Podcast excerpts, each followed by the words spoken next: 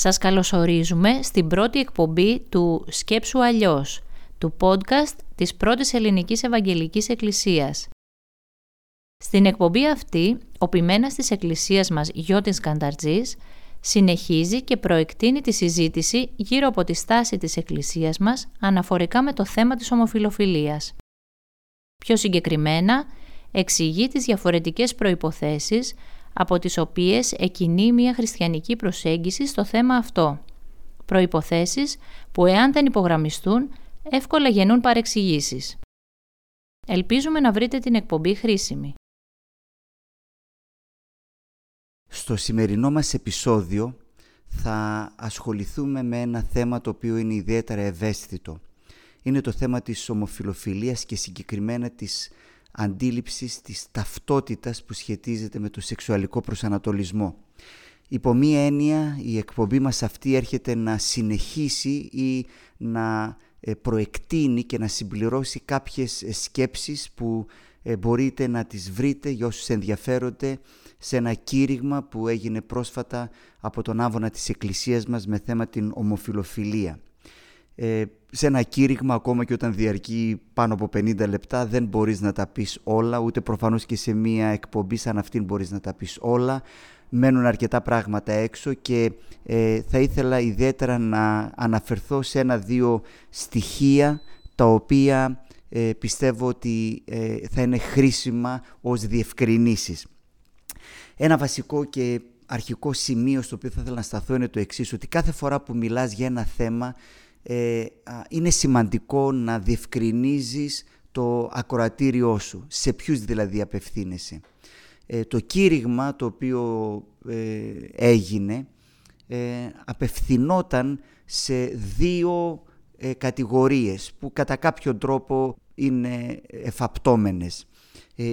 η πρώτη κατηγορία είναι άνθρωποι μέσα στην κοινότητα της πίστης, είναι το εκκλησίασμα, άνθρωποι οι οποίοι ε, ακολουθούν τον Χριστό, ε, έχουν την Αγία Γραφή ως μια τελική αυθεντία ε, στην ζωή τους.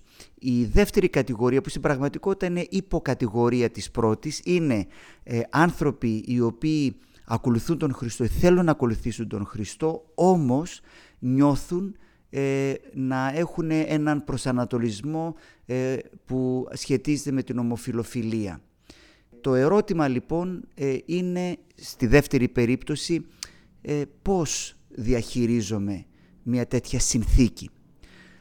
Είναι σημαντικό λοιπόν εδώ να αναγνωρίσουμε και να αναγνωρίσω εγώ πρώτα και κύριε ότι υπάρχει και μια άλλη κατηγορία ανθρώπων και αυτοί είναι άνθρωποι οι οποίοι βρίσκονται έξω από την κοινότητα της πίστης, δηλαδή το επιχείρημα ότι η Αγία Γραφή λέει το ένα ή η Αγία Γραφή καταδικάζει το άλλο ή το ηθικό θέλημα του Θεού όπως μας το αποκαλύπτει είναι αυτό δεν τους λέει απολύτως τίποτα ή τουλάχιστον δεν είναι στην ζωή τους ένα κριτήριο το οποίο έχει έναν καθοριστικό ρόλο.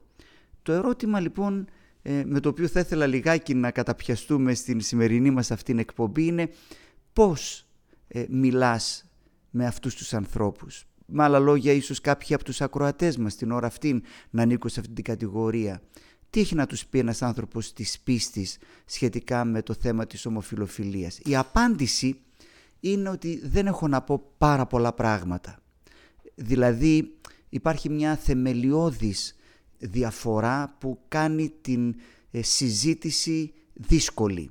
Και αυτή είναι ότι ε, αυτό που καθορίζει και προσδιορίζει ε, τις ηθικές αξίες και την ηθική νόρμα της ζωής μας είναι κάτι το διαφορετικό και έτσι εκ προημίου ε, είναι πολύ δύσκολο να ε, μπορέσουμε να ε, συνεννοηθούμε και να αλληλοεξηγηθούμε και να καταλάβει ένας τον άλλον. Αν και το τελευταίο πιστεύω πως είναι κάτι το οποίο αξίζει να το επιδιώξουμε. Δηλαδή δεν σκοπεύω και ούτε φιλοδοξώ να πείσω, αλλά νομίζω ότι είναι σημαντικό να βοηθήσω ε, κάποιον που βλέπει τα πράγματα αλλιώς να καταλάβει, όπως και εγώ να καταλάβω, αλλά στην προκειμένη περίπτωση είμαι εγώ ο οποίος μιλάω, να καταλάβει ε, τον τρόπο με τον οποίο ε, σκέφτεται ένας χριστιανός για αυτά τα πράγματα και ποια είναι τα στοιχεία τα οποία τον ή την δυσκολεύουν. Θα ήθελα λοιπόν να σταθώ σε ένα-δύο σημεία, τα οποία νομίζω είναι σημαντικά για την ευρύτερη αυτήν συζήτηση. Το πρώτο έχει να κάνει με το θέμα της ταυτότητας με το θέμα της ταυτότητας. Νομίζω ότι είναι από τα πολύ σημαντικά στοιχεία και έχει να κάνει πάρα πολύ με την όλη συζήτηση γύρω από το θέμα της ομοφιλοφιλίας. Το, το γεγονός, θα το πω λίγο έτσι με έναν κάπως σχηματικό τρόπο, ότι πλέον στην εποχή μας το σεξ δεν είναι κάτι το οποίο το κάνεις, αλλά είναι κάτι το οποίο είσαι. Το σεξ δεν είναι μία πράξη που κάνεις, αλλά είναι μέρος και ίσως ε, όχι απλά μέρος, πυρήνας της ταυτότητάς σου. Θα επανέλθω σε αυτό. Καταλαβαίνουμε ότι αυτή η ιδέα της ταυτότητας και η όλη συζήτηση γύρω από την ανακάλυψη και την ανάδυση της ταυτότητάς μας είναι ένα σχετικά σύγχρονο φαινόμενο. Στις παραδοσιακές κοινωνίες η ταυτότητα ήταν κάτι το οποίο σου ήταν δοσμένο, καθορισμένο από τις εξωτερικές συνθήκες, συνήθως τις κοινωνικές συνθήκες. Τις προηγούμενες Κυριακές μελετήσαμε για, την, ε, για, την ζωή του Ιωσήφ ε, μέσα από τα Ευαγγέλια και είδαμε ένα εδάφιο εκεί που μιλάει για τον Ιησού Χριστό και ο τρόπος με τον οποίο τον περιγράφουν οι, οι άνθρωποι που τον γνωρίζουν είναι ότι αυτός είναι που είναι μητέρα του η Μαρία και είναι ο γιος του Μαραγκού. Επίσης είναι γνωστός ως ο Ιησούς ο Ναζωραίος, δηλαδή το μέρος από το οποίο κατάγεσαι, η δουλειά την οποία κάνει ο πατέρας σου, η οικογένεια από την, από την οποία προέρχεσαι είναι η ταυτότητά σου και εκεί τελειώνουν όλα. Φυσικά στην εποχή μας αυτό έχει αλλάξει. Η ταυτότητα είναι κάτι το οποίο το αναζητάς. Η ταυτότητα είναι κάτι το οποίο το επιλέγεις. Η ταυτότητα είναι κάτι το οποίο το δημιουργείς και είναι κάτι το οποίο έχει να κάνει με την δική σου προαίρεση. Μέσα λοιπόν σε αυτό το πλαίσιο γεννιέται το ερώτημα τι είναι αυτό το οποίο ε, σου δίνει την αίσθηση της ταυτότητας. Και εδώ επανέρχομαι σε αυτή την δήλωση που έκανα προηγουμένως ότι ιδιαίτερα μετά τον Φρόιτ ε, το σεξ πλέον στην συνείδηση πάρα πολλών ανθρώπων ε, δεν είναι πλέον κάτι το οποίο κάνεις, μια δραστηριότητα, αλλά είναι κάτι το οποίο είσαι. Είναι ένα θέμα ταυτότητας. Είναι ένα θέμα ταυτότητας. Α, και ε, κάποιος θα μπορούσε να διαβάσει το χαρακτηριστικό βιβλίο του Φρόιντ «Η δυσφορία μέσα στον πολιτισμό» που νομίζω είναι ένα πολύ χαρακτηριστικό βιβλίο το οποίο ε, ουσιαστικά ε, υποστηρίζει, δεν θα έλεγα εισάγει απαραίτητα, αλλά κυρίως υποστηρίζει με έναν τρόπο πια πολύ σαφή ακριβώς αυτό το στοιχείο καθώς μιλάει για την αρχή της ειδονής ε, ως ε, το συστατικό στοιχείο ε, της ε, ταυτότητάς μας. Έτσι λοιπόν σαν χριστιανοί καταλαβαίνουμε πάρα πολύ καλά τι σημαίνει όταν λέμε το εξής. Όταν λέμε σε κάποιον ο οποίος θεωρεί τον εαυτό του ως ομοφιλόφιλο όχι πλέον με την έννοια των επιθυμιών του προσανατολισμού ή της πρακτικής αλλά της ταυτότητας όταν του λέω ότι αυτό είναι λάθος ή ότι αυτό είναι αμαρτία καταλαβαίνω ότι αυτό το οποίο του λέω είναι ότι τον ακυρώνω, τον ματαιώνω. Α, και νομίζω είναι σημαντικό να εξηγήσουμε εδώ πέρα ως άνθρωποι της πίστης ότι είναι το τελευταίο πράγμα που θέλουμε να κάνουμε και μπορεί έτσι να ακούγεται και είναι αλήθεια ε, αλλά ε, ακούγεται έτσι επειδή δεν συμμεριζόμαστε τις ίδιες προϋποθέσεις όταν σκεφτόμαστε σχε... Ε, αναφορικά με, το, με την έννοια της ταυτότητάς μας και του τρόπου με τον οποίο προσδιορίζουμε την ταυτότητά μας. Σαν χριστιανοί, ε, ίσως η θεμελιώδης αρχή για να καταλάβουμε τον άνθρωπο και το πώς προσεγγίζουμε τον κάθε άνθρωπο είναι η αρχή του Imago Dei, της εικόνας του Θεού, ότι ο κάθε άνθρωπος είναι η εικόνα του Θεού, γι' αυτό ο κάθε άνθρωπος έχει μια άπειρη αξιοπρέπεια, τιμή και γι' αυτό και εμείς με αυτόν τον τρόπο α, αγκαλιάζουμε και περιβάλλουμε και προσεγγίζουμε τον κάθε άνθρωπο. Είναι λοιπόν σημαντικό εδώ πέρα να διευκρινίσουμε σαν χριστιανοί τι εννοούμε. Όταν μιλούμε για την ομοφιλοφιλία, όταν απορρίπτουμε την ομοφιλοφιλία. Είναι μια λεπτή γραμμή που ξέρω ότι στο μυαλό και στη συνείδηση πάρα πολλών ανθρώπων, ακριβώς επειδή ο τρόπος με τον οποίο πια συζητάτε η έννοια της ταυτότητας είναι τέτοιος, είναι πολύ δύσκολη αυτή τη λεπτή γραμμή κάποιος να τη διακρίνει. Μερικές φορές και εμείς οι χριστιανοί δεν την διακρίνουμε και μιλούμε με ένα μίσος και με μια εμπάθεια για τους ανθρώπους και αυτό νομίζω ότι είναι λάθος από τη δική μας την πλευρά και νομίζω ότι είναι σημαντικό να διευκρινιστεί αυτό το θέμα ότι η ταυτότητα είναι κάτι το οποίο είναι πολύ περισσότερο από την σεξουαλική μου ταυτότητα, την σεξουαλικό μου προσανατολισμό, τις σεξουαλικές μου επιθυμίες. Α, την περίοδο αυτή ε, κάποιοι από εμάς μελετούμε λίγο-λίγο ένα κλασικό βιβλίο της χριστιανικής λογοτεχνίας. Ε, είναι ένα βιβλίο γραμμένο στον 4ο αιώνα, γραμμένο από τον Αυγουστίνο. Το βιβλίο αυτό είναι το κλασικό βιβλίο «Η πολιτεία του Θεού». Η πολιτεία του Θεού. Α, μέσα σε αυτό και ευθύς εξ αρχής πρέπει να πω ότι ο Αυγουστίνος δεν είναι ε, η ιδανική πηγή που θα πάει κάποιος για να συζητήσει το θέμα της σεξουαλικότητας αλλά μέσα σε αυτό το βιβλίο του «Η πολιτεία του Θεού» α, ε, νωρίς το πρώτο βιβλίο έχει ένα κεφάλαιο ε, το οποίο έχει πολύ ενδιαφέρον. Το, να σας βάλω λιγάκι στο κλίμα, το, το θέμα αυτού του κεφαλαίου είναι ε, το πώς διαχειρίστηκαν μία τραγωδία, τον, την τραγωδία του βιασμού, δύο είδη γυναικών. Όταν το βιβλίο αυτό γράφεται μετά από την ε, τραγική και δραματική και ε, οδυνηρή εμπειρία που είχαν οι άνθρωποι όταν τα στρατεύματα του Αλάριχου μπαίνουν και σκυλεύουν την Ρώμη και καταστρέφουν τα πάντα, βιάζουν γυναίκες. Και το ερώτημα είναι πώς αντιμετωπίζουν αυτό το θέμα χριστιανές γυναίκες και πώς το αντιμετωπίζουν εθνικές γυναίκες ειδωλολάτρησες και συγκεκριμένα το πιο χαρακτηριστικό παράδειγμα η Λουκριτία η οποία αυτοκτονεί. Και συζητάει ο Αυγουστίνος το γιατί αυτοκτονεί. Επειδή αυτό το οποίο συνέβη στο σώμα της, ο βιασμός, ανεξάρτητα από το ποια είναι η συνθήκη της ψυχής της, είναι τόσο καθοριστικό για αυτήν που δεν βρίσκει άλλη διέξοδο, δεν μπορεί να το διαχειριστεί αλλιώς και έτσι ε, αυτοκτονεί. Ε, σε αντίθεση, οι χριστιανές γυναίκες, κάποιες αυτοκτονούν πριν τις βιάσουν, αλλά το διαχειρίζονται αλλιώς το όλο θέμα.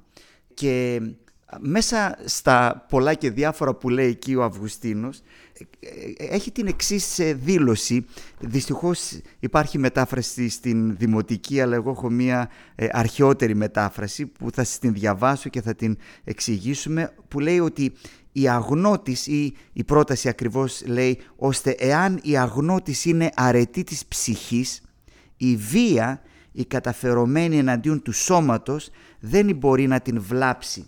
Ουσιαστικά τι λέει εδώ πέρα ο Αυγουστίνος; Ε, λέει κάτι που έχει ιδιαίτερα ενδιαφέρον και αξίζει να το σημειώσουμε. Ότι υπάρχει κάτι, υπάρχει εαυτός, αν μπορώ να το περιγράψω να χρησιμοποιήσω αυτή την ορολογία, υπάρχει εαυτός που είναι περισσότερος από αυτό που ορίζει και καθορίζει το σώμα μου η, η αγνότητα είναι ένα χαρακτηριστικό της ψυχής και μπορώ να διαχειριστώ και μπορώ να βρω μια ταυτότητα πέρα από ένα τραγικό συμβάν που συνέβη στο σώμα μου. Ε, τώρα, προφανώς δεν υπάρχει ε, άμεση αναλογία με το θέμα και τη συζήτηση για την ομοφιλοφιλία. Νομίζω αυτό το οποίο θα ήθελα να πω εδώ πέρα είναι το εξής, ότι το γεγονός ότι υπάρχουν κάποιες επιθυμίες στο σώμα μου, ένας προσανατολισμός που γεννιέται από το σώμα μου, βιολογικός, ότι αυτό είναι μια πραγματικότητα, αλλά ε, δεν είναι δυνατόν ποτέ αυτό μέσα από την οπτική γωνία ενός χριστιανού στοχαστή του Αυγουστίνου δεν είναι δυνατόν ποτέ αυτό να είναι ο καθοριστικός παράγοντας, να είναι η ταυτότητά μου. Υπάρχει περισσότερος εαυτός από αυτό το πράγμα, από αυτό που το σώμα μου υπαγορεύει ή το σώμα μου ε, καθορίζει. Νομίζω ότι έχει ενδιαφέρον να αναρωτηθούμε, οκ, ε, Πού λοιπόν βρίσκω την ταυτότητά μου; Αν λοιπόν η ταυτότητά μου δεν καθορίζεται από την συνθήκη του σώματός μου ή δεν καθορίζεται μόνο από κάποιες περιστάσεις για να το διευρύνουμε, πού καθορίζεται, πού βρίσκω την ταυτότητά μου. Ε, διαβάζοντας το κεφάλαιο αυτό ε, παρακάτω μιλώντας για τις ε, ε, γυναίκες που είναι μέσα στο πλαίσιο της χριστιανικής πίστης λέει «εχριστιανές», συγχωρέστε ξανά την καθαρεύουσα, που υπέστησαν την ιδίαν συμφοράν δεν συμπεριεφέρθησαν κατά τον αυτόν τρόπον. Ευρίσκονται στην ζωή και δεν έχουν εκδικηθεί εις τον ίδιο τους τον εαυτόν το έγκλημα ενός άλλου, με άλλα λόγια η αυτοκτονία, και τούτο δια να μην προσθέσουν την ανθρωποκτονία εις την μοιχείαν, διότι έχουν την δόξα της αγνότητας, δηλαδή την μαρτυρία της συνειδήσεώς τους. Και ξανά φυσικά ε, γι' αυτό λένε πολλοί ότι ο Αυγουστίνος είναι ο πρώτος νεωτερικός στοχαστής ότι, ε, ε, ότι υπάρχει κάτι που λέγεται συνείδηση που ξεπερνά τις ε, συνθήκες ακόμα και της, ε, του σώματός μου και των περιστάσεών μου και συνεχίζουμε και αναρωτιόμαστε okay, πού βρίσκουμε αυτή την ταυτότητα και στον εσωτερικών κόσμων τους και ενώπιον του δημιουργού των. Με άλλα λόγια, ότι η ταυτότητά μου καθορίζεται κόραμ μπροστά στον Θεό, ενώπιον του Θεού. αυτό λοιπόν είναι κάτι που πιστεύω ότι έχει σημασία.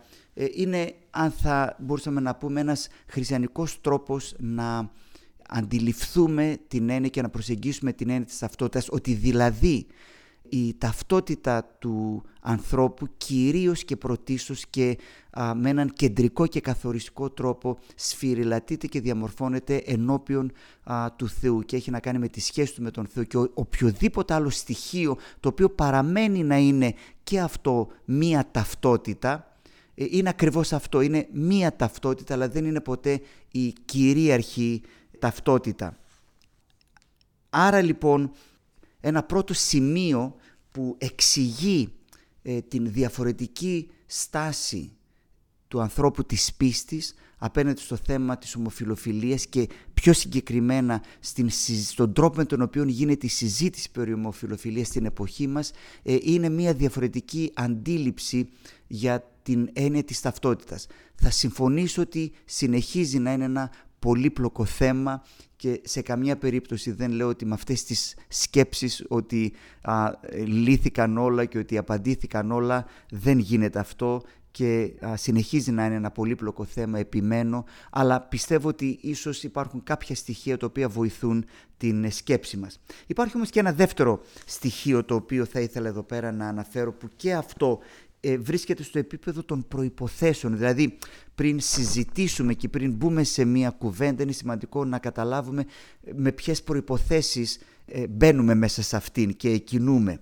Το πρώτο λοιπόν είναι ο τρόπος που αντιλαμβανόμαστε την ταυτότητα. Το δεύτερο είναι ο τρόπος με τον οποίο ορίζουμε και αντιλαμβανόμαστε την σεξουαλικότητα την ουσία και την σημασία της σεξουαλικότητας. Τώρα προσέξτε, δεν μπαίνω σε αυτό το σημείο στα χαρακτηριστικά ή στις νόρμες, αλλά μπαίνω ε, και αγγίζω αυτό που θα λέγαμε τον, τον πυρήνα της σεξουαλικότητας. Τι είναι το κεντρικό ζητούμενο μέσα στο, στην, στην έννοια και στην εμπειρία της σεξουαλικότητας. Ένας τρόπος που είναι ιδιαίτερα διαδεδομένο στην εποχή μας, ιδιαίτερα μετά από τη σεξουαλική απελευθέρωση, αλλά δεν είναι μόνο στην εποχή μας. Ε, είναι ακόμα και στα ρωμαϊκά χρόνια που, που είναι το background της Καινής Διαθήκης και προφανώς και το Αυγουστίνου για τον οποίο μιλήσαμε. Ε, υπάρχει η κατανόηση της σεξουαλικότητας ως ένα είδος αυτοεκπλήρωσης και αυτοπραγμάτωσης. Δηλαδή η σεξουαλικότητα είναι ο τρόπος με τον οποίο εκπληρώνεται αυτή η αρχή της ειδονής για την οποία, ε, στην οποία κάναμε αναφορά. Η σεξουαλικότητα ως ε, κεντρικό χαρακτηριστικό έχει το να μου δώσει ειδονή, το να μου δώσει ευτυχία, να με εκπληρώσει, έχει ε, ως πρωταρχικό στόχο την αυτοπραγμάτωσή μου. Η χριστιανική πρόταση σε ό,τι αφορά το θέμα της σεξουαλικότητας είναι λίγο διαφορετική, τολμώ να πω. προσέξτε, θα, θα εξηγήσω, ε, ε, μετά θα βάλω τις υποσημειώσεις, να κάνω τη βασική μου δήλωση και μετά να βάλω τις υποσημειώσεις. Ε, η βασική αποστολή της σεξουαλικότητας είναι η δημιουργία, η διαμόρφωση σχέσης. Σχέσεις οικειότητας, σχέσεις αφοσίωσης. Απ' τη μια πλευρά η βασική αποστολή της σεξουαλικότητας είναι αυτοπραγμάτωση, αυτοεκπλήρωση. Απ' την άλλη ότι η βασική αποστολή της σεξουαλικότητας είναι η διαμόρφωση, η δημιουργία σχέσης, σχέσεις οικειότητας, σχέσεις αφοσίωσης. Τώρα, ευθύς εξ αρχής να πω ότι αυτά δεν ισχύουν σε απόλυτο βαθμό. Δηλαδή, αυτό το οποίο λέω εδώ είναι ποια είναι η δεσπόζουσα προσέγγιση, ε, επιδίωξη. Προφανώς η σεξουαλικότητα και σε αυτούς οι οποίοι θα έβλεπαν ότι πρωτίστως είναι αυτοεκπλήρωση μπορεί να δημιουργήσει σχέσεις, οικειότητας κτλ. Και σαφέστατα και για τους χριστιανούς που προτάσουν την σεξουαλικότητα σε έναν τρόπο α, δημιουργίας και εκπλήρωσης και πραγμάτωσης σχέσεων οικειότητας και αφοσίωσης σαφέστατα υπάρχει και το στοιχείο της απόλαυσης και της ε, ε, εκπλήρωσης και της ειδονής. Έτσι. Άρα δεν είναι αποκλειστικά. Μιλάμε όμως για το ποιο είναι, ποιο είναι, ποιο είναι το δεσπόζον χαρακτηριστικό, ποιο είναι το κεντρικό χαρακτηριστικό. Τώρα, γιατί το λέμε αυτό και γιατί νομίζω ότι αυτό είναι σημαντικό; Επειδή αν η σεξουαλικότητα είναι κατεξοχήν ο τρόπος της αυτοπραγμάτωσής μου, μπορώ να καταλάβω σαν χριστιανός ξανά ότι όταν πω ότι ξέρεις κάτι, αυτό που επιθυμείς σε ό,τι αφορά το θέμα της σεξουαλικότητας είναι λάθος, ουσιαστικά ξανά, αν το πω αυτό μέσα σε αυτό το πλαίσιο, είναι σαν να ακυρώνω κάποιον. Θα του λέω, ξέρεις κάτι, εσύ θα μείνεις ελλειπής, δεν θα μπορέσεις ποτέ να ε, ολοκληρωθείς και να βιώσεις αυτό το βίωμα της αυτοπραγμάτωσης. Εδώ λοιπόν ξανά νομίζω ότι είναι σημαντικό να εξηγήσουμε ότι είναι το τελευταίο πράγμα. Καταλαβαίνουμε ότι έτσι ακούγεται, αλλά είναι σημαντικό να εξηγήσουμε ότι ε, αν και ακούγεται έτσι, δεν λέμε αυτό το πράγμα ακριβώς επειδή θεωρούμε ότι ο προορισμός της σεξουαλικότητας, ο κεντρικός, ο κυρίαρχος είναι άλλος. Είναι η σχέση, είναι η οικειότητα και είναι η, η αφοσίωση, είναι αυτό το δέσιμο. Οι δύο θα γίνουν σάρκα μία, το οποίο σαν φράση μέσα στην Καινή Διαθήκη και αρχικά στην Παλαιά Διαθήκη δηλώνει δύο πράγματα, δηλώνει και την σεξουαλική συνέβρεση, αλλά δηλώνει τι; Και την σχέση του γάμου, δηλαδή την σχέση της διαθήκης, της αφοσίωσης, της δέσμευσης. Και είναι ιδιαίτερα ε, γνωστό για όσους έχουν μία σχέση με την Αγία Γραφή ότι το ρήμα που χρησιμοποιείται στην Παλαιά Διαθήκη αλλά και στην Καινή Διαθήκη που είναι το ρήμα «γιαδά», «γνωρίζω» μεταφράζεται έτσι, σκεφτείτε τις αφηγήσεις των Χριστουγέννων ότι ο Ιωσήφ δεν γνώρισε την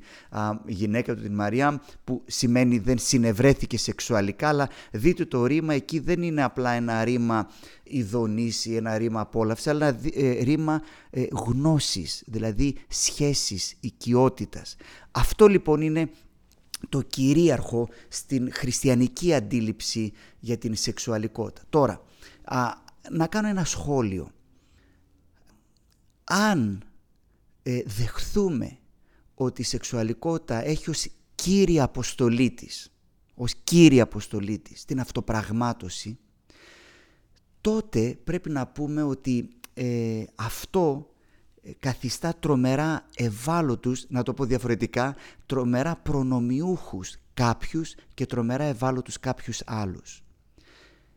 Τι εννοώ με αυτό; Σκεφτείτε λιγάκι την ρωμαϊκή κοινωνία ποιοι είναι αυτοί οι οποίοι έχουν το πλεονέκτημα και το προνόμιο να επιδιώκουν σεξουαλικότητα ως αυτοπραγμάτωση; Οι πλούσιοι άνδρες, πολίτες της Ρώμης. Όλοι οι υπόλοιποι, κοιτάξτε πώς μια τέτοια λογική δημιουργεί τι, δημιουργεί μια ταξική διάκριση ανάμεσα στους ανθρώπους. Δείτε ότι ξανά έχει να κάνει με μια προβληματική ανθρωπολογία, αντίληψη για τον άνθρωπο, στην οποία κάποιοι χρησιμοποιούν κάποιους άλλους ώστε να αυτοπραγματοθούν και να ολοκληρωθούν και τα λοιπά και τα λοιπά, έτσι. Α, δεν χρειάζεται να μπούμε σε πολλές λεπτομέρειες για τα σεξουαλικά ήθη της ρωμαϊκής ε, κοινωνίας. Και ίσως πούμε, μα αυτά ανήκουν στο παρελθόν. Πιστεύω ότι το Me Too κίνημα που είναι τόσο δυνατό στην εποχή μας και ορθός και καλός αποδεικνύει ότι ε, η, η έννοια της σεξουαλικότητας μέσα από την σεξουαλική απελευθέρωση με την έννοια της αυτοπραγμάτωσης στην πραγματικότητα ξανά σχετίζεται με σχέσεις εξουσίας και με την επιβολή του δυνατού απέναντι στον αδύνατο. Είναι λοιπόν, έχει λοιπόν τα προβλήματά του αυτή η αντίληψη. Οι χριστιανοί που ξανά εξηγώ ότι αντλούμε τις ηθικές μας αξίες μέσα από αυτό που θεωρούμε την ύψιστη αυθεντία που είναι η Αγία Γραφή και ο τρόπος που η Εκκλησία μέσα στους αιώνες την έχει διαβάσει και καταλαβαίνω ότι αυτή είναι μια διαφορετική βάση, απλά εξηγώ την οπτική μας γωνία, βλέπουμε την σεξουαλικότητα ως έναν τρόπο για να ζήσουμε σχέσεις οικειότητας και αφοσίωσης. Με άλλα λόγια, και εδώ είναι νομίζω το σημαντικό, η σεξουαλικότητα είναι ένας τρόπος με τον οποίο εκπληρώνεται μια βαθύτερη ανάγκη. Δηλαδή, πέρα από την ανάγκη ή την επιθυμία της σεξουαλικότητας υπάρχει μια άλλη επιθυμία ή μια άλλη ανάγκη που είναι βαθύτερη από αυτήν της σεξουαλικότητας. Και ποια είναι αυτή, είναι η ανάγκη για σχέση. Ε, ναι, είμαστε πλασμένοι για ε, σχέση και, για, και αναζητούμε και επιζητούμε ε, σχέσεις ε, στενές, βαθιές, διαρκής, σταθερές, αλληλοπεριχώρησης, αλληλοπαραχώρησης, αμοιβαίας αφοσίωσης. Ε, ζητούμε τέτοιες σχέσεις. Άρα, σαν χριστιανοί βλέπουμε ότι αυτό είναι το κεντρικό ζητούμενο και αυτό είναι το οποίο σε τελική ανάλυση πρέπει κανείς να αναδείξει ως κεντρικό και ως σημαντικό. Τι κάνουμε με το θέμα της αυτοπραγμάτωσης; Αυτό είναι ένα πάρα πολύ ενδιαφέρον θέμα, το οποίο όμως θα το αφήσουμε για μια μεταγενέστερη εκπομπή μας. Υπάρχει αλήθεια μέσα στο αίτημα της εκπλήρωσης και της αυτοπραγμάτωσης του να βρει κάποιος τον εαυτό του, αλλά ε, νομίζω ότι είναι ένα θέμα το οποίο αξίζει να το αντιμετωπίσουμε μόνο του και να του δώσουμε την πρέπουσα προσοχή. Ολοκληρώνοντας λοιπόν να πω το εξής, ότι αυτό το οποίο επιχειρήσαμε να κάνουμε μέσα στην σύντομη αυτήν χρονική διάρκεια ήταν να προσπαθήσουμε, να προσπαθήσω να εξηγήσω στον φίλο, στην φίλη που νιώθει ότι έχει ένα συγκεκριμένο ομοφιλοφιλικό προσανατολισμό ή αισθάνεται ότι η Εκκλησία τον ακυρώνει, την ακυρώνει μιλώντας καταδικαστικά για την ομοφιλοφιλική πρακτική, προσπάθησα να εξηγήσω, ξαναλέω θα, ήταν, θα ήμουν τρομερά αφελής να πω ή αισιόδοξος ή φιλόδοξος να πω να πείσω, προσπάθησα να εξηγήσω ποιο είναι το πλαίσιο μες στο οποίο σκεφτόμαστε αυτά τα πράγματα και τι ακριβώς εννοούμε; Σίγουρα, αν και πολλές φορές ξέρω ότι έτσι ακούγεται, σίγουρα δεν εννοούμε ότι δεν αγκαλιάζουμε με αγάπη και με τιμή το πρόσωπο, όποιο και να είναι, ε, και το κάνουμε αυτό ακριβώς επειδή ο Θεός έχει δώσει στον κάθε έναν και στην κάθε μια ύψιστη και απροσμέτρητη αξία και αξιοπρέπεια καθώς όλοι μας είμαστε η εικόνα του Θεού. Σας ευχαριστώ.